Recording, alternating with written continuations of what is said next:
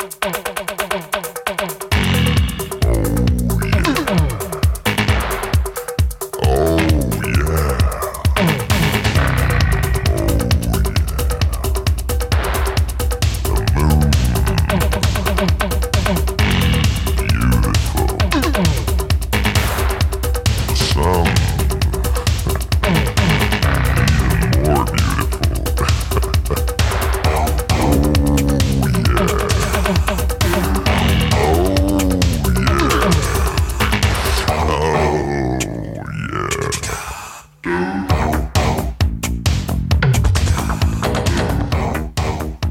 right, episode number 42 of Bill and Dave's excellent podcast is underway. My name is Dave. Make sure you follow us on Twitter at Bill and Dave Show, Instagram at Bill and Dave Show, or like us on Facebook, facebook.com slash The Bill and Dave Show. You can also drop us an email, Bill and Dave Show at gmail.com. Thank you so much for listening. Hopefully, you're subscribing and rating as well.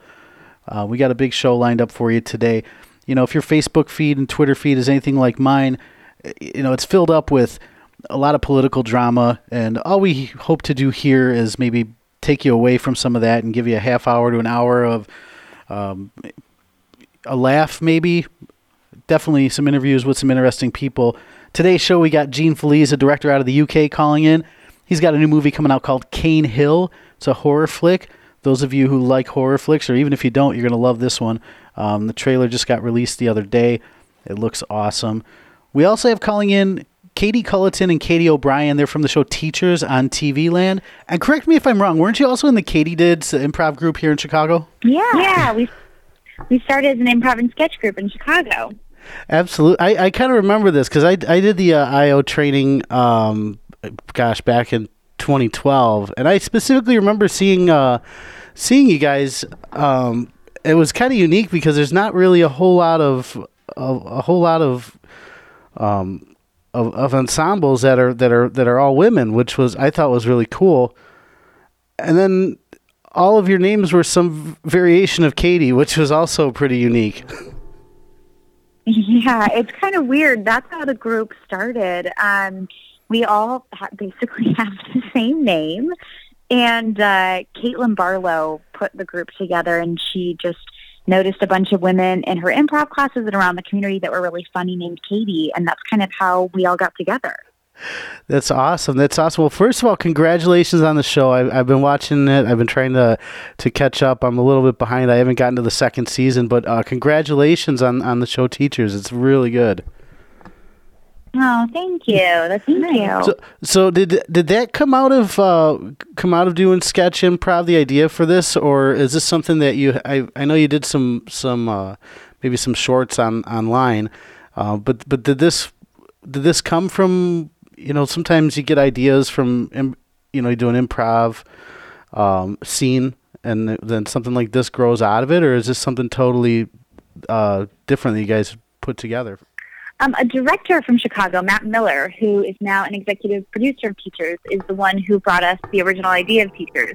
We had done a lot of um, shorts online, like kind of one-off videos, and we were looking to do a web series. And Matt approached us saying um, that he thought it'd be a good idea if we explored teachers because we all kind of look like teachers. None of us, all of us, looked like we we were cardigans in our improv shows, so we weren't necessarily the typical improviser. Um, and so he kind of brought this idea, and then we kind of jumped on it, loving the idea of you know exploring ele- uh, elementary school again, and that you can get a, the comedy of working with children and and you know saying things that are go above their heads. That's that's awesome. Now, was it made specifically? Was was TV Land involved from the beginning as well, or did you guys have to shop this around a little bit? They were. We um, were really really lucky. Like Katie said, Matt you know, came to us and said, have you guys ever thought about doing a web series about teaching? And when we did the web series, you know, we just created it for ourselves and it was something really fun that we wanted to release. And then we were really lucky that um, at the time, or we still are, with an agency out here in LA called William Morris Endeavor. And um, we were talking about packaging the show to sell to different networks. And around that time, when we were getting ready to go out and pitch, TV Land called and said that they were looking for something that was female driven, kind of a workplace comedy, kind of like a workaholics or a broad city. Sure. And uh, WME was like, well, we have teachers. And they watched it and offered us a pilot deal um, off the web series. So we, we were really, really lucky in the sense that that's kind of how we got hooked up with them. That's it's it's really kind of amazing. If you look at their lineup uh, mm-hmm. of shows, you guys fit it fits right in there. It's just it's kind of uh, it, it's so different than anything else I've seen. Right? So like when when they say like a female driven uh, show. I, I think that there's probably a lot of guys that maybe get intimidated by that. There's going to be like a lot of man bashing, but my God, is it so funny? It's so funny, so well written. Is there, is it pretty much, um, are, is a lot of it scripted, or are you guys improvising at all? We improvise in the writers' room a lot. Okay. That's where our main improv is. Is that like while we're writing, we jump up and improvise different scenes or different ideas. But we always do have a full script, and when we're on shooting, we get that first. Um, depending on time, we'll sometimes do an improv take on set, but that's usually dependent on if we're running on schedule or not. Um, but yeah, in the improv or, or in the writers' room, we improvise a lot. Is is it um gosh, it seems like there. I can't imagine a more a more fun place to be in, in than in a writing room for for a, a mm-hmm. show like something like this. You guys must have a good time in there, I would imagine. Yeah, yeah. we have a blast. It's it's cool because our writers' room is predominantly female. We have um, all women, and then we have our two showrunners, Ian Roberts and Jay Martel, who come from Key and Peele and UCB and are amazing, um, and we love them dearly. But they are the two men in the room, along with one of our writers' assistants, Aaron. And uh, so it's great because all we do is is you know kind of t- bring.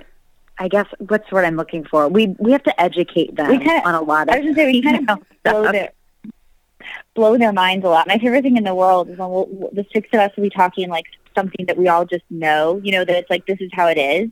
And Ian will stop and go, whoa, whoa, whoa, what? it's like, you know, something that women just make, you know, make him assume everyone knows this. And, um, it's always fun to see them be completely confused and bewildered. so, so that's, um, th- that's, another kind of interesting thing about this is it seemed like, and maybe I read the credits wrong, but it looked like Alison Brie was uh, got a producer credit. How how did she get involved with this as well? Um, WME set us up with her when when they first approached us about um, packaging the show. They had suggested we get um, an executive producer on board who has you know a little bit more experience, and so we had met with Alison and felt like she was the seventh Katie did. We just immediately you know, connected. She felt like one of us. And so she came on board and yeah, she's one of our executive producers. And she's been great. She's in our pilot episode.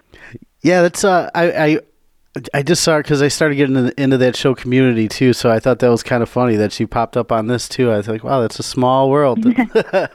um, yeah. So from yeah. so from a performance standpoint, right? I mean, you know, I have a little bit of an improv background, but no, no, you know, obviously I wasn't that good at it, but I really have an appreciation for it. So, so to be able to to come out and, and go on stage and really create something from nothing and allow you know, or, or a suggestion or a couple suggestions. Um, how how is how do you how do you guys like working on a show like this as opposed to a, performing live? I know it's two completely different things, but um, do you have a preference on on which maybe you, you like better? It's interesting. I had never, Katie, I might have a different experience, um, but I really hadn't done a lot of on-camera stuff. Like I, you know, had shot shorts and stuff like that, but almost all of my experience was on stage. And so getting in front of a camera the first time was really weird because a every choice I made was way too big. It was like bizarrely big and um, totally inappropriate. And B, you would be, you know, saying the lines, but you're not getting any verbal response at right. all. And so on stage, you know, you get that feedback and you start to get that adrenaline rush. And then on camera, you know, you say your line and then they call cut and then everybody's just dead silent. And so it's like, well, okay, I guess that worked. So it's it's harder to gauge. I feel like that was a big learning curve, and to kind of get used to that was a little bit different. Yeah, for sure. Yeah, I no, I agree because I yeah, because it's, it's fun about the show is that we created our own characters, so there's some confidence that comes with that. But yeah, there's nothing. It, it took some adjustment to go from being on stage and getting immediate response, and then being behind the camera and and feeling like you were like doing a good job, but no one responding, and it's like, oh, it really makes you question yourself. that's that's an interesting thing too. You bring, you bring up uh, you know character choices. Uh, you know the the characters in in the show are are, are, are pretty pretty strong characters. I, I would say you know the, are they are they like a variation of yourselves or is it?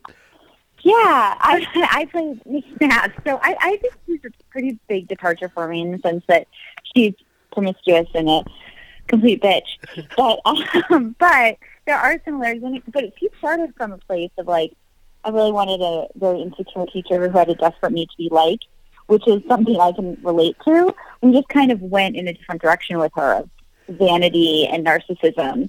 But there's definitely overlaps. Like I'm obsessed with pop culture and spend way too much time watching trash TV, and that is a huge part of Snap's life. So, for sure. Yeah, that's yeah. It's weird. Some of us are more like our characters, and others are are pretty big departures. Yeah, like I would say, Colloton's character is nothing like her character, Miss Snap, um, and uh, yeah, like there, like Katie said, like we kind of started with like these tiny parts of us that were true, and really expanded them to kind of blow them out. Sure, sure. That's I, I think. uh I, I think it's a good mix. Like they're they're just kind of they're kind of all over the place on on the on uh, you know you have six different teachers really and each one of them just kind of has their own has their own little uh, um, they have their own it's it's just kind of it's hard to explain. You got to you guys got to watch it. It's just uh, it's it's hilarious. Well, well, some of the things I'm most proud of about the show is that I really love like almost every person I talk to has a different favorite character or a different like episode they love, and that's what gets me excited is because the six of us are so different and have different comedic sensibilities. Our characters are really different, but they're also and they're crazy, and you know we love to go heighten, but they're also grounded. So When you watch the show, I think you should be able to relate to every character a little bit. At least in the sense of like one character you probably personally relate to, someone might be your best friend, someone might be, you know, the girl in your sorority who you hated. um, but you know, I, that's always the biggest compliment to me when people watch the show and say like, "Oh, this character reminded me of this, and this character reminded me of this person I know." That's I think that's one of the fun things about having an ensemble. Yeah, I think I think it it, it comes through. I, I was trying to figure out because you guys really kind of push push the envelope a little bit, and I like that. I think it's uh, it's yeah. you know it's I, I love stuff that's edgy and you kind of go right to the edge, and you don't really go you don't really push past it, which I, I, like that too. You know, it's not raunchy or anything like that. But um, when I, I, I wonder when when you get that, are there did do they kind of give you your like free reign creative like creatively, or do they? Is there a lot of red tape you have to go through to get stuff in? Yeah, it's crazy. We um we could not have a better partnership than we do with TV Land. They have literally given us complete creative control. And, you know, at first we kind of found ourselves thinking, you know, like, well, we should make the show more catered to TV Land or what we thought TV Land was. And then they came back and they were like, no, no, no, no, no, please go as far as you mm-hmm. want, be as edgy as you want. Um, just be yourselves. That's really what we're buying and um, they've been unbelievably supportive and um, if anything you know have encouraged us to kind of go further and you know really create the show that's ours so we could not be luckier than to be at a network that feels that way that's awesome i would never think tv land like when i when i when i heard the show and i heard it was on tv land i was just i, I don't know why i don't know if it's our i always think of tv land like uh roseanne reruns you know but you look at the lineup, and there's some cool stuff. I mean, they got uh, Lopez, you know, George Lopez show. It's got they they have some really cool original shows on there. So it's a good it's a good lineup, and you guys fit in there perfectly. Um, yeah, it's been a cool like they've got a lot of cool stuff coming down the pipeline too. You know, like when we first were when we first were like looking to sell the show, we did not immediately think of TV Land. You know, we obviously were huge fans of the channel, exactly like the reason you said. You know, they I Love Lucy and the right. Mary Tyler Moore Show and all these great classics. And when they first came to us, um, they had said, you know, we're completely rebranding. We're going in a totally new direction. And, you know, they have Younger, which is created by Darren Star, who created Sex and the City. And um, they've got this new show coming up that Melissa McCarthy is behind called Nobodies. That's all about the Groundlings Theater. Um, and they have Heathers, a reboot of Heathers coming down the line. So they've got some pretty cool stuff coming up. That's awesome. What what a cool thing to be a part of. You know, I think that's uh, that's, that's speaks a lot to to the work you guys put in, and and just uh, it's it's cool that they wanted you to be a part of this. it's really awesome. Um, can I touch on a couple of people that uh, did? Some, you had some cameos at least in the first season. I think in the second season too. And I, I don't want to give too much away, but uh, you had some people on. I'm just interested to get your take on on what it was like working with, with some of these. Cause I saw them, and you know, there are people that everybody loves, and uh, when you get somebody like like uh, Rob Corddry or, or, Rob Riggle, those two guys. Um, you know, Rob Rob Riggle especially. I think he was in the second or third episode of the of the first season. He it was like Picture Day, I think was the episode. Uh, I was laughing my butt off when when you get some like is, is it how, how do you get connected with like a Rob Riggle to, to, how do you get him to do the show? A lot of our um, guest stars come from our showrunner Ian Roberts. You know, he's one of the founders of the UCB Upright Citizens Brigade, and so he has a ton of comedy connections. Um, and so he's really helped us out with that. I, I think both Riggle and Rob Corddry came from him. I believe I could I could be wrong, but um, but yeah. And it was also what's cool about our show is that I don't know if I should be saying this, but, but basically, like anyone who guest stars on our show is doing it because they want to be part of the show. We don't have a ton of money and we don't have a ton of resources to provide them with, but because we're a, a, a lower budget show. But so they're coming on board and they're really because they really support the show, which is awesome. You know, like it was really great. Rob Corddry could not have been nicer. He came on set and said he thought it was so exciting to see all of us creating and writing our own show and that you know, he loved it and was there to do whatever we wanted him to do. And it was just so cool to have this guy that I've watched forever and has kind of been a comedy hero of mine come on come on our own set and be like totally up for anything, game for anything and and and Riggle was the same. That's awesome. Now, those parts were they written for with those people in mind, or was it just all right? We have a character. Oh, you know who would be good? Um, you know, Rob Corddry would be awesome for this guy if we can get him. I think uh, it depends. Rob Corddry, though, I think it was really, I think it was kind of written for him. I know, I know he was our first choice, and we like talked about him for a long time. So when he said yes, we all freaked out. Um, I personally freaked out because I got to um, kiss him, which was a lifelong dream. um, this one is I thought was really interesting. Haley Joel Osment. How did that one come? How did you get who would have even? I mean, he's. I've seen him in some things. He's, he's good, but I just I would have never thought out of a million people that he would be one that would be on the show. And I thought they.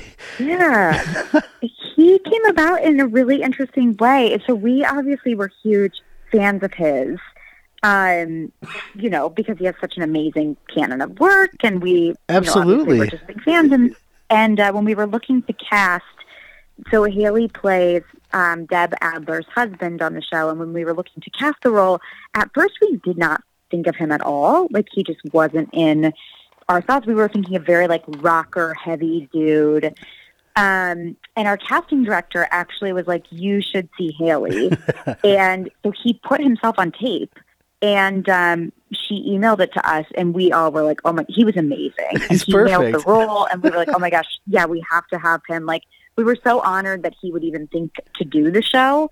Um, and then he was so great on top of it. So it was a win-win. So he was so, so great. He's the nicest guy. He was totally down to do whatever.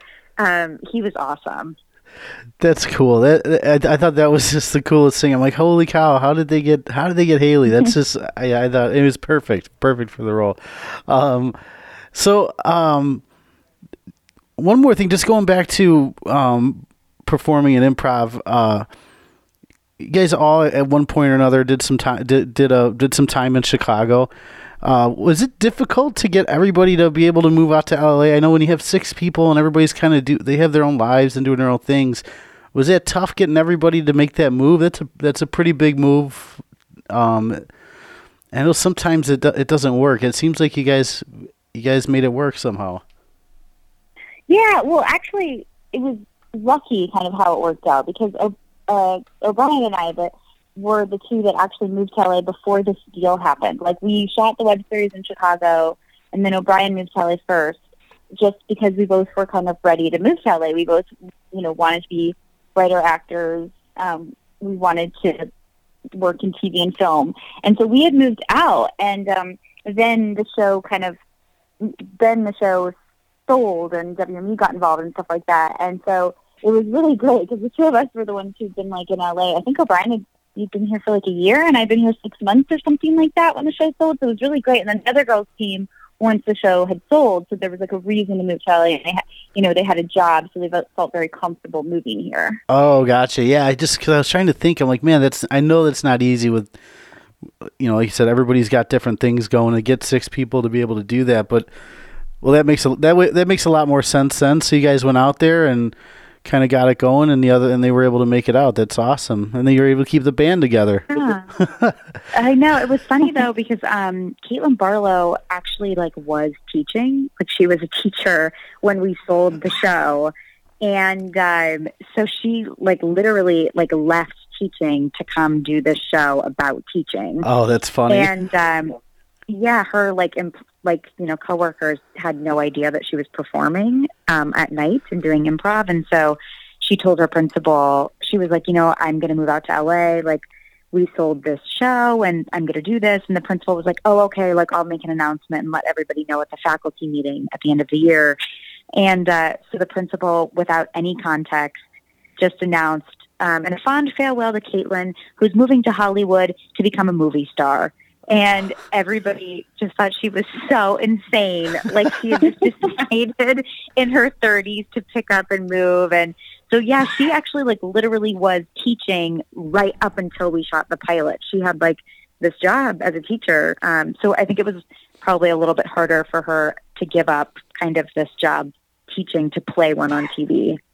That's awesome. What you know, at least um, I'll bet you she she can she brings some level of realism to the character that I'm sure that's funny. Um, so I yeah. um, I don't want to keep you. I just want I want to I want to make sure we get the plugs out. Um, you can see Teachers on TV Land Tuesday nights, uh, nine o'clock Central, ten o'clock Eastern. You guys just started season two. Um, how's the feedback been? Good, great. It's been great. We've gotten a, a series high and each episode the ratings have gone up. So we are very, very, um, very, very happy with the song. It's been awesome. Well, I'll tell you, it's uh, it's a great show. I, I recommend it to anyone who who's looking for something to watch. I mean, you can. I mean, any. You, I was watching it on the TV Land app, um, but we'll be I'll be TiVoing it. So um, easy to get. You can find it anywhere. Um, can check them out. Uh, check out the check check out the Katydids too. Uh, the Katydids.com and at the Katydids on Twitter. Um, anything else to look forward to? It looks like you got some stuff coming up in March, maybe out west. Uh, any any any plans to come back to Chicago anytime soon? We hope so. We love coming back to Chicago. We um, it still you know feels very much like home for all of us. So hopefully we'll be back. Um, but right now we're just finishing up season two and I'm kind of waiting to see what's in store next. That's awesome. Well, best of luck to you guys, and, and congratulations again on, on a, really a great show. Really, it's it's it's hilarious. So uh, you're making Chicago yeah. proud out there. We appreciate it. Oh, thank you. All right, thank you so much, um, and best of luck. Thanks for having us. So much. All right, bye. Well, there you have it. Katie Colloton and Katie O'Brien from the very funny show Teachers. It's on TV Land, 9 o'clock here in Chicago, Tuesday nights. Uh, but check your local listings. Make sure you support uh, the people we have on this show. Not that they need our help. I mean, they're fine on their own, but uh, it would mean a lot to us, it means a lot to them. And um, I, I tell you, it's a great show. Don't sleep on this one. Uh, let's go back to the phones. All right, calling in all the way from across the pond, director Gene Fallaize. He's got a movie coming out in April called Cain Hill. It's a horror flick. Uh, Gene, thank you so much for calling in, sir. No worries. Thank you for having me. Glad to be on the show. Um, before we get into Cain Hill, which I know the trailer just released, um, I wanted to talk to you because you really fascinate me because you're very you're you're a young guy. I mean, we're not too too far apart in age, but you Yeah. really got started young. You want to talk about a go getter? Uh, is it true that you started in radio broadcasting when you were just 14? That's right. Yeah, I started in, in hospital radio, um, which is certainly a big thing uh, here in the UK, and uh, it's the way that, that most people get started in um, in radio broadcasting over here. I don't know how it is uh, over there so much, um, but uh, yeah, started in, in hospital broadcasting. Um, started as a uh, you know collecting requests for the uh, for the patients, things like that. Uh, and then worked my way up. I got my own show, and then uh, and then gradually worked into into management for the for the for the small station, um, and yeah, kind of progressed from there really. Yeah, 17, and then you know you, you do some research, but you never know what's true online. But looks like at 17 you were vice chairman of the station. Is, that true? That's right. Yeah, it is true. Uh, it was in fact the first business trip I was ever ever ever put on was when I was uh, made vice president of uh, vice chairman of the, of the station. Um, and so they, they put me on a plane, um, and you know, it was all expenses paid trip to uh, to come over and, and kind of get get sign up for the role, basically. Uh, yeah, which is really good. You know, 17 years old. That's a that's a really kind of cool thing to to happen. I, and uh, and it was really good because uh, you know I'd, I'd always I'd really enjoyed radio and there'd been a lot of the, the, the station at the time was fairly stagnant so I was kind of a, a fresh voice and face if you like you know so I had some some ideas that would be really good kind of make it slightly more you know just update it a bit and I think that was what really appealed to them and, and since then you know since it kind of really changed the, the station around and and that station, though I've not worked at it for years, has still carried on strong since then. oh wow, that's that's awesome. Uh, So then the, Yeah. the question is is uh, how how do you make the jump from uh, radio broadcasting into filmmaking? Um, it, it, with all, I've, I've made two kind of major transitions in my career, and they've both been fairly, they've, they've felt fairly natural. Um, the first one is, say, from radio. Um, so, so after I did hospital radio, I then went um, to do more commercial radio um, over here, and then I did, went for a spell of working for the BBC. Um, and I was kind of really fine and happy with radio. Um, and then I had an opportunity to start doing television production. So for a little while, I was kind of straddling both. I was doing uh, radio production, including doing some some links for the Cannes Film Festival, um, which first got my interest in film. Um, but then it was it was kind of, as I say, in between radio and TV, doing t- TV work at the weekends on a on a horse racing show for Channel Four over here, um, while still doing the radio work. And then as more and more TV work kind of came up, the radio work kind of gradually started to get less and less Sure. as TV, you know, called out to me a little bit more. Um, and then I, I did that for, for a few years exclusively for TV. Uh, and then the same thing with film. It was it was a you know an opportunity there in film, and, and as soon as that happened, it was just like this is way better than TV. You know, yeah. so, uh, so, and that was it. It was it was another kind of transition where I was doing the TV work, you know, to pay the bills, work before as I was working my way into film, and then carried on from there. Really. That's that's awesome. I think I think um, one of the one of the first credits that, as I was just kind of looking over, um, you know, your resume, and, and and again for a young guy, this resume is just very extensive. But I look at it, and, you- and you, you you were an executive producer uh, on Airborne, and and that one That's kind right, of yep. that, that one kind of intrigued me because this is back in 2002. Um, you know, Mark Hamill's involved in that project. Uh, Ju- Yeah. Julian Glover, Bill Murray. I mean, those are some big names. That's were you intimidated at all being a part of that project? No, not at all. I'd, I'd worked with um, several of the people involved beforehand, um, and many of them since as well. But um, but the uh, the main producer on that, Simon Phillips, um, in fact asked me to to come on board. And as soon as you mentioned it was you know a thriller that takes place on a plane, you know that straight away I was excited. That's, you know, there's several p- kind of projects and, and genres that you can you can pitch to me. That one was one of the ones that I'm just like I'm on. I don't care wh- what happens from here. I'm on. um, and uh, so he, he gave me the script, and, and at that point it kind of became a bit real because I was I'm a bit I could be a bit anally retentive with some things, and I was just like, hang on, you know, I don't mind that there's this weird mysterious thing going on in this plane, but let's make it real. Right. And uh, and so, so I, I went through the uh, the script and just made a few suggestions and things that, that got changed, um, just to make certain things a little bit clearer and take some of the, the really crazy stuff out because uh, there was just some bits that just weren't weren't right. And uh, a lot of it, a lot of it they kept in the script, which was quite cool as well because you know it's it's one thing to to be a producer and raise some money and things like that, but it's it's it's quite cool sometimes to you know know you've had an input in the story. You know, especially something that, that was fairly late on before production. You know, the story was well was was kind of well established, and we'd already had some of the uh, the other crew members involved. So it was nice to be able to have that kind of input on that before it actually went into production. Right, right. Um, and and then uh, moving on from that, uh, another thing mm-hmm. that I mm-hmm. found very interesting was uh, you did a, a film, uh, Superman Requiem.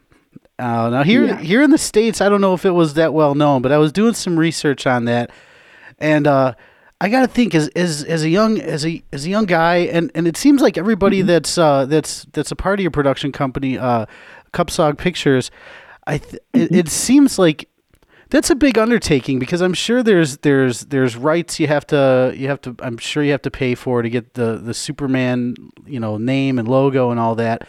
But it seemed like you were really a fan and you got it done. Yeah, it was it was a labour of love. It had to be to be honest because uh, this was before this was after Superman Returns and before Man of Steel, and I think everything kind of uh, fell into place at the right kind of time. Um, Warner Brothers were were feeling things out because Superman Returns didn't go down as well as they wanted it to, so they right. wanted to make sure they got Man of Steel right. Um, so I think they were they were a bit unsure of which direction to take it. You know, do they stick with the the Dick Donner Donnerverse, or do they go completely, you know, take a fresh angle on it? And um, and I think it all kind of came about the right time. And I was asked, you know, would you consider? This was talking to my investor. He said, "Would you consider doing a Superman project?" And I kind of laughed and he said, "Yeah, of course I would." and uh, they said, "Well, well, you can. It's it's an option because you know right there at the minute it's kind of on the cards." And this was kind of before fan films really kind of got big in the way they are now. And they were pretty the ones that had been done were very much under the radar, and studios really weren't friendly about them at all. Right. And uh, but this was the first one that we'd done, and it was it was uh, with the approval of Warner Brothers and in a lot of consultation with them. So there was an awful lot of discussions um, back and forth about how we would do the story, what we could and couldn't do, which elements we could and couldn't use, which characters, which loads and loads of things, right down to what we could and couldn't use on the poster, uh, what we couldn't use in the title, because there was for a long time they didn't want us to feature the word Superman in the title or the the S emblem. You know, and at that point, I really had to dig my heels in, and it, even though it was Warner Brothers, and say, "Look, I can't do a Superman film if you won't let me say it's a Superman film," right? Which makes it kind of pointless. And so, so it needed a lot of work and things like that, which helped Warner Brothers, I think, because it taught them two things. First of all, it helped their fan film policy, which is now established.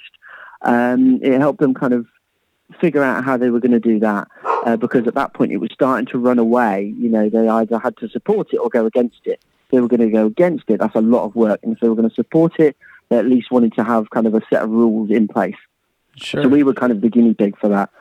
Um, and it also helped in a big way um, with the early development of what eventually became Man of Steel because um, I think a lot of the reaction that we had from um, Superman Requiem directly fed into, you know, they were reviewing that actively as to, you know, what, what worked and didn't work. And, so, you know, anything that fans would really like, they obviously took that on board. And anything that they didn't like, because um, Superman fans are the most vocal in the world, um, they also took that on board. And, you know, I think it, it, it made it pretty clear, certainly, there was there's the the diehard Donnerverse fans, um, which love the original Christopher Reeve movie, and then there's the ones that you know more mainstream comic book movie uh, fans, which aren't necessarily stuck on that. They just love the character, right? And and a lot of that came through, which is why they decided to go, you know, with the the Man of Steel route. You know, let's let's take a fresh perspective on this and not get hung up on the past. Right. Um, you know, so it was it was a learning curve for for everyone, you know, least of all me, because at that point I'd not directed anything before. And I said, well, if I'm going to give this directing thing a go, I'm going to go all out because I've, I've never really been one to, to kind of tread carefully in something and, and kind of see how it goes. it's been kind of go at it and, and do your best. I thought, well, if I'm if I'm going to fail, I may as well fail spectacularly. right. Um, but, uh, but, thankfully, it, it, didn't go too bad, and, and, it's been kind of going since then. So not not didn't go as, as badly as it could have done. I think, all things considered. well, and and the thing that I really loved about this, right, because it takes a lot of guts. That's that's a that's a big undertaking to do a Superman fil- mm-hmm. film, especially with the permission of Warner Brothers. There's a lot of eyes on you, and it's yeah. it's a great opportunity for you as well. But and one yeah. one thing I loved about this, and uh, because I'm sure you didn't have a budget of a Man of Steel, right? Um, no, no, no. Yeah, right. So I was I was reading uh, I was reading some of some of the reviews of it, and you know, like you yeah. said, there's some diehards and there's people that no matter what you do, they're not going to like it. And it's mm-hmm. funny because after a negative review, I saw uh, Jack uh, O'Halloran. Uh, who was Non in Superman 1 and 2, and who you got to mm-hmm. uh, do a cameo in this one.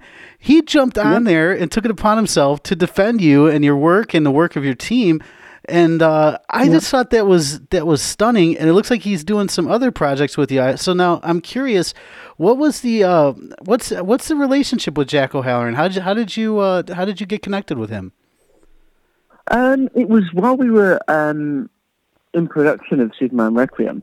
Um, I reached out for a contact to Jack directly, and uh, and I said, look, we're doing this um, this Superman fan film, explain the whole thing. You know, it's it's in conjunction with Warner Brothers, um, and I said, you know, we really want to come make this as good as it can be for literally like no money, no real support. Um, you know, just for for for love and, and passion, really. Um, would you be interested? And uh, and given his due, Jack was great, and straight away didn't even hesitate. Said, yeah, absolutely.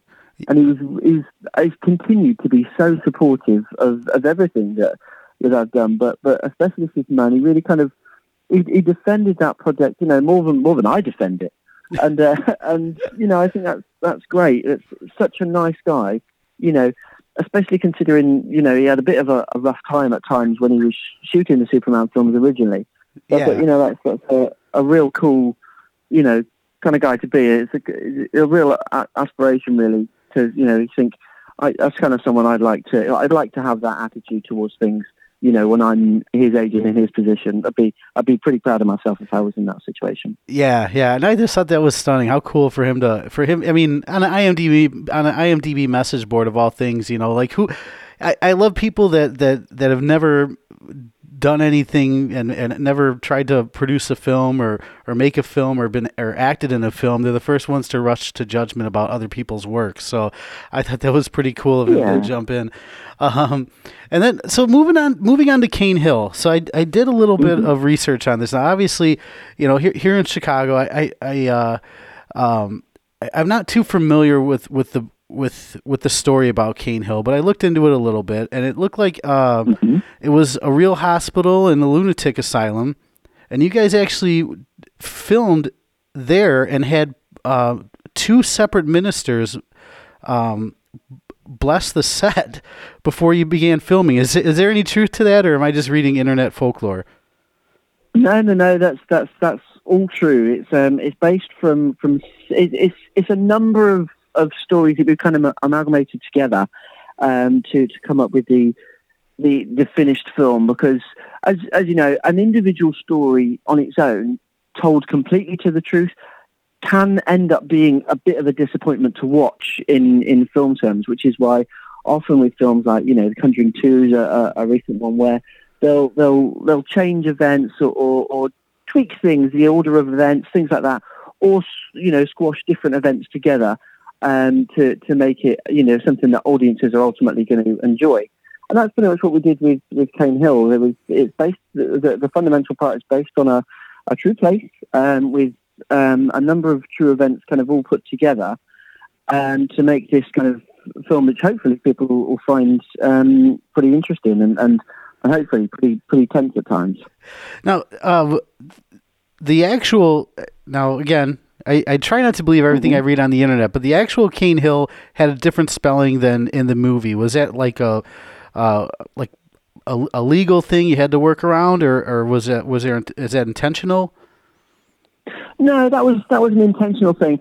Um, the the the name of the the asylum that it's actually based on wasn't Cane Hill. Oh. Um, it was it was an entirely different place altogether. But rather than drawing undue attention to the place, because what we didn't want is you know if it's if it turns out to be successful, we don't want the the existing place to you know become a bit of a uh, a touristy spot or anything like that. So oh, we changed right. the name. It was it was only after we did that we found out that there was one which ended up becoming one of the kind of elements of our story. But there was one actually pretty nearby, not not far from London, with the spelling C A N E instead of C A I N. Yeah, uh, which was which was kind of cool because that was something that we found out literally only a couple of weeks after we started. You know, we'd we'd come out with a plot line. We said, okay, this is we're, we're going to move into production. It was only after that that we found out about this. While the script was still well in development, uh, but it did give us another kind of angle to go on because we were able to pull some some elements from that one as well. So it's yeah, it's it's, it's one of those fun things that you find out afterwards that then kind of makes you feel a little bit creeped out. right, right.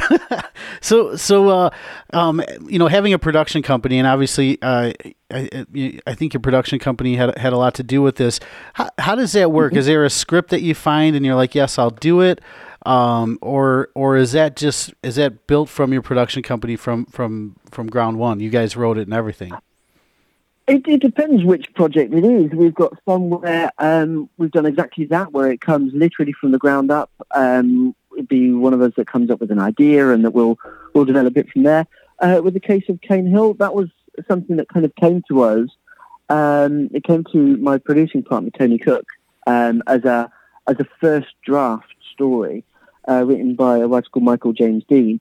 Um, and it was it was an interesting story, and the, the the writer of that wanted me to direct it. Um, and when it first came to me, stories have to kind of, without sounding a bit cliche, they have to kind of call out to me a little bit.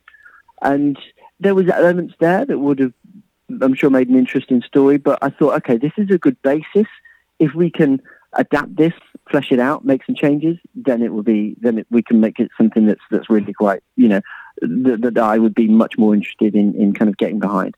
And uh, and so that's exactly what we did in this situation. We uh, I did um, some heavy rewrites um, initially, and then I brought Tony on board uh, to do a draft as well. And that's pretty much how we went with that. Um, between Tony and I, we kind of fleshed it out into pretty much what it is now.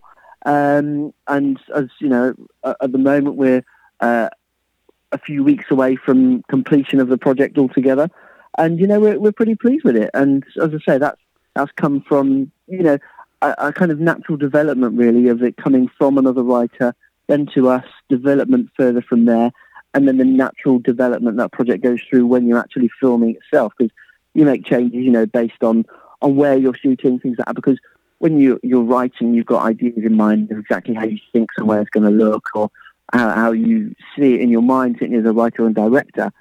And then when you get to location, because we shot it all on location, there's certain things that you do have to adapt slightly because, you know, the way the location might be or things like that. Some things end up being compromised. Other things you end up seeing and thinking, oh my God, that is so much better than I wrote it. And, and you know, that's, they're, they're kind of, they're both equally great as a writer and director to be able to kind of take them and, and be able to work with them and, and work with what you've got basically to try and and get the best out of the story. Yeah, and rumor has it uh, after those rewrites, there you have some nods to some some classic horror movies like Texas Chainsaw Massacre and Halloween, just like yeah. kind of a tip of your hat a little bit, which is is is yeah. Awesome. There are the thing with Cain Hill is that that's what that one of the main things when it came to me is it was as it was it was very much kind of like um, a modern slasher, which I think audiences I can only speak from my perspective, really. But audiences in general have have slowed down for modern slashers, and sales aren't quite what they were in comparison to other genres. I personally have got a little bit tired of that kind of modern slasher thing. Just seems a bit too, a bit too plastic, a bit too, you know, high pitched screaming. Sure, the jump and, scare, uh, and, and so yeah, I, yeah, that's it. And that's I found jump scares just a bit too, you know, they weren't tense anymore you know, there wasn't a single jump scare in Texas Chainsaw Massacre. No. But my God, you sat there through the whole thing, you know, you know, tense. And that was the one thing for me is when it came to me, I said, okay, if if I'm going to do this, if I'm going to direct a horror, it needs to be something different. And by different, I mean that in relative filmmaking terms, which actually means go back to doing something else someone's already done. and, um, and that's that's really what we did with this. I said, okay, I am a big fan of those kind of earlier films, you know, Texas Chainsaw Massacre, Halloween, and even as, as far as you know, Nightmare on Elm Street, Friday the Thirteenth. You know, that's the kind of era I'd like to to kind of go back to if we can. And it's been a while since those have been done effectively. So you know, that's the kind of I wanted to be to be more tense rather than just an occasional jump that makes you laugh next to the person who, who just jumped at the same time. I'd rather you sit there kind of and forget about the person sat next to you because you're too concerned about worrying what's going on screen. Sure. And that, that's what I wanted to, to do with this. And so that's because ultimately the story led to was it was a result of wanting to, to reference those those horror movies that that we all used to love. That's why I wanted to give them a bit of a visual reference as well. So there are a few visual things um, that we've that we've taken, some obvious and some less obvious, um, that, that hopefully audiences will will pick up on, even if it's just afterwards. You know, they might read some trivia and go, "Ah, I didn't spot that at the time." Those are the best bits of of uh, of trivia and references for me. The ones you don't aren't so glaring. Right, right. Uh, the other thing I love too, and, and this is something I think as we're seeing a younger group of creative directors coming up, you I, if I read I read here that you utilize drones for some unique shots indoors, which I, I mean, drones have been yep. used for outdoor shots, but indoors mm-hmm. I thought was a very creative. I'm looking forward to seeing the film. Just even based on that, um, what what made you decide to try and use the, the drones indoors? Um, the, the, exact moment that I thought that, I, I can't shed any light on whatsoever. um, all I can tell you is is that at some point I thought that would be quite cool because one one thing I, I initially wanted to or decided about the character is that this main killer that's in this, he's a really mysterious guy called Chester Lockhart, and um, who's an ex inmate that never went away uh, long after the, the asylum closed its doors. Sure. But this guy is is he's a giant, an actual giant. You know, the actor that plays him is, is seven foot tall. And so I said, you know, not many people have that point of view as to how things kind of look from that perspective. Um, so I wanted to get some kind of POV shots of just how slight different angles, different heights can can look different. So in the in the movie, we've got some, we've got a lot of the shots that are from uh, everyone else who's in the asylum from their angle and point of view.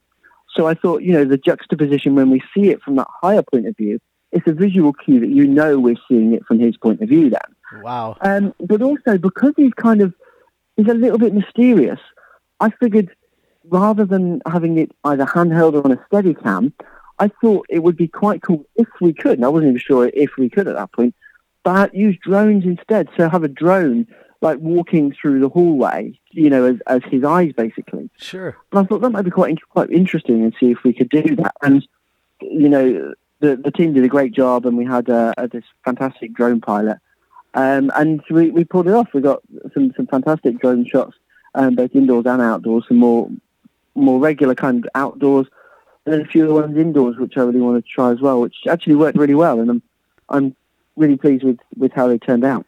Yeah, I can't wait to see it. I can't wait to see it. Um, and, and if I could touch on, on, on, on another film you're working on, it seems like you're such a busy mm-hmm. guy. So again, I appreciate you calling in.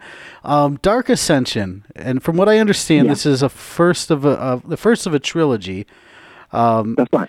And what I what I thought was awesome, aside from the story, I thought there was some mm-hmm. some neat uh, actors that you got involved, especially because we're around the same age, so we probably grew up with you know American Pie, uh, and you got yep. Tara Reid in this, and I'm just wondering. Yeah, we did. I, um, you know, obviously Sharknado, you know th- that stuff, but I always remember her from from from films like when when we were kids, right, or, or early teenagers. Yeah. So how how is that as an adult? You know, that's kind of like meeting somebody you've seen on the silver screen. Maybe it's maybe maybe it's not a big deal now that you've done it so much, but that's kind of a cool mm-hmm. get, Tara Reid. I always I think. Yeah, I, I mean, uh, we, I'm always pleased whenever it comes to anything. Ultimately, I'm I'm I'm a film fan, and I think film fans make the best filmmakers. And uh, and that's not saying I'm the best filmmaker by all means. What I mean by that is that you know I'm still um, excited by the process, and the the best filmmakers I've ever met. You know, no matter how high you go up up the ladder, I think the more excited they are, even if they've been in it, you know, 20, 30 years, they they end up making the best filmmakers because you know they enjoy films, they love being part of them, and so far, touch wood, I'm I'm I'm still very much in that category. You know, I, I love making films because I, I love films in general. I love watching them. Um, so so being part of the process is always always has been and, and hopefully always will be a privilege for me.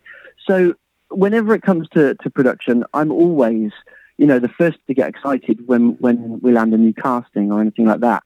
And and I love the process of casting and speaking to my casting director and saying, okay, we've got this role you know, who, who would be good for it? And we, we go through the through the normal options of okay, this this is the kind of we have two lists of who's really attainable for the budget that we've got, and who would we really like. And you go for the ones you'd you'd really like first. And sometimes, you know, they're the ones that you really like are either too busy, too expensive, um, unavailable, whatever. Uh, but sometimes the ones in your really like list end up being one of the ones that you can get, and it all works out. And you know, that's that's so exciting when that happens. And you know, when you are able to get someone that that you really like, it's it's you know, I, am as I say, I'm the most excited about that when that happens. It's always a great thing. Sure. And um, and it's it's it's been the same with everyone that we've got on board. I'm I'm really pleased with the the cast that we've got for for Dark Ascension. Um, because up and down, what we wanted to do was have more of an ensemble rather than you know your standard leads, because it's a big, epic story that's, as you say, is the first part of a trilogy that takes place in this whole land, which hasn't really been used to its, you know, full potential before. This whole afterlife of, you know, it's a blank canvas for for for a director. That's and awesome. I'm I'm so excited about that because there's there's lands, there's creatures, there's any amount of things that we can we can populate this place with. And so, you know, it, it's it's it was a shame to you know just have a couple of you know your lead and your, and your supporting. So that's why we decided, you know, let's let's kind of spread that out a bit and, and have as much of an ensemble as we can. And that's we've been so lucky that we've been able to achieve that because, uh, yeah, Tara Reid, um, so good, and she is so up for the project. When it came to Tara, I was, because as, as, you say, you know, we grew up with with Tara thinking. So, so when it, it came to the point of, you know, we're going to meet her and talk about it, I was like, you know, what's what's she going to be like? You know, because you have you meet some people and they're nothing but a pleasure and then you get some people and you're really disappointed. Yeah, a little um, difficult. Tara sure. was absolutely not. Yeah, Tara was not like that at all. We met up with Tara and her agent. Um, we went for lunch together, and she was just so on board and excited about the project straight from the get go. And you know, as as a director, that's the, the greatest thing you can ask for when when they're on board because you know I. I always take along a folder that's got like production art, so I can talk to the cast, so they can kind of visualize the the story and their character and she was just so positive and, and excited about it. And you know that that it then works both ways because then that makes me more excited. And, you know, over the course of a lunch, by the end of the lunch, you know, we're both like excited children while our producer and her agent sat there thinking like, all right, calm down, calm down. you know, it, it, and it sounds like it's going to be an exciting, an, an exciting project. And, and it, uh, I think yeah. that one, I don't, are you are you think you're going to be able to hit the the December 2017? It looks like that one's going to be coming out. Yeah, it's uh, the release dates are always kind of in flux because until we start production, um, it's difficult to, to know which distributors are going to pick it up when. Sure. So we have to base that on a delivery date. So we will shoot the picture and have it delivered by such and such a date. Gotcha. And the distributor can then take that and then they can decide, you know, actually it looks pretty busy in December. We'll leave it until March or, or April. You know, when it suits their release schedule, because they might have their own films that they don't want to pitch. Sure. You know, if they've just bought this film, they don't want to put it against something they've already got that's due for release then. So, so they can they, they might move it around choose to put it somewhere else, um, which is every distributor's right, and that's often how it works. So we only know when we can deliver it by. When they choose to actually release that, that's entirely down to them. Sure. Um, but yeah, it's, it's always an, uh, an exciting pro- process to go through, and uh, and yeah, with Dark Ascension especially because you know it's it's kind of like my one of my dream casts. It's like everyone that I want to work with. You know, aside from Tara, there's there's uh, Sean Young and, and Bruce Campbell. You know, who doesn't yeah. want to Bruce Campbell? Yeah, Bruce Campbell. and he's got a huge cool. following here in the States, I imagine, around the world. Just, I yeah. Mean, he's a legend. All around the world, he, he really is. He, it's, yeah, you can't use any other word for him except legend, and, and in every way. He did this this amazing video for us for Comic Con when we announced that we were going to have him on board. And uh, he couldn't make it in person, but he did this video for us, just a little video. I think it's on YouTube. And, uh, and you know, just does this this piece. And other people do videos for Comic Con, and it's you know just hi, you know, hi Comic Con, you know, just Sure. a, a simple hello. Whereas Bruce went out his way to do this little clip where you know he had this guy walk up and interview him about, about the project. You know, cool stuff like that. And that's one of the things that you know really makes Bruce stand out like that. You know, he's, as I say, he's the kind of guy you, that I think everyone wants to work with in some way or another. Yeah, just a class act. That's that's cool. I'm looking forward to that one. Well, going back to Cain Hill, and I want to make sure we plug this properly. So it comes out in theaters in April, is from what I understand. Is that still still good? Yeah, uh, that's that's a similar one like with Dark Ascension. Um, we our delivery um, is just before the end of April, so we'll deliver before then, and then distributors uh, at that point can pick and choose when they'd like to for whichever regions. Sure. It looks like it'll be April here in the UK. Uh, the US distributor um, has got to finalise dates, so we're still not quite sure which which dates it's going to be released in the US. Uh, but it should be definitely at some point, um, I imagine, before uh, the fall um, for the US. Well, make sure you follow Gene on Twitter uh, at Gene Fallaize. We'll uh, we'll make sure we, we share that, and you can visit genefallaize.com and and and cupsogspicture.com, and you can you can you can follow that. We'll be sure to stay on it to make sure that that we can do our part to help promote the movie when it does release here in the states because it really does look cool. Just from the trailer that's out, uh, it looks like one you're not going to want to miss, especially if you're a fan of horror films, and especially if you love horror films from back in the day.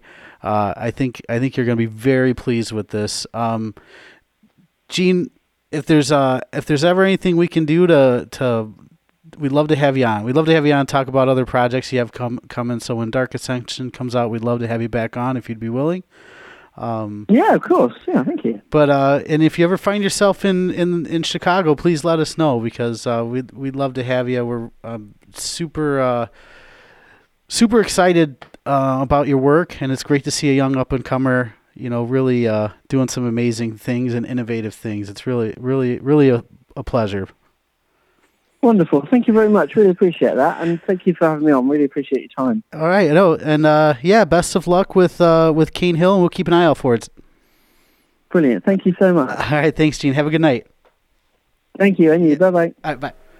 Well, there you have it, Gene Fallaize. You can follow him on Twitter at Gene Fallaize. You can also visit his website, genefallaize.com or cupsoguepictures.com.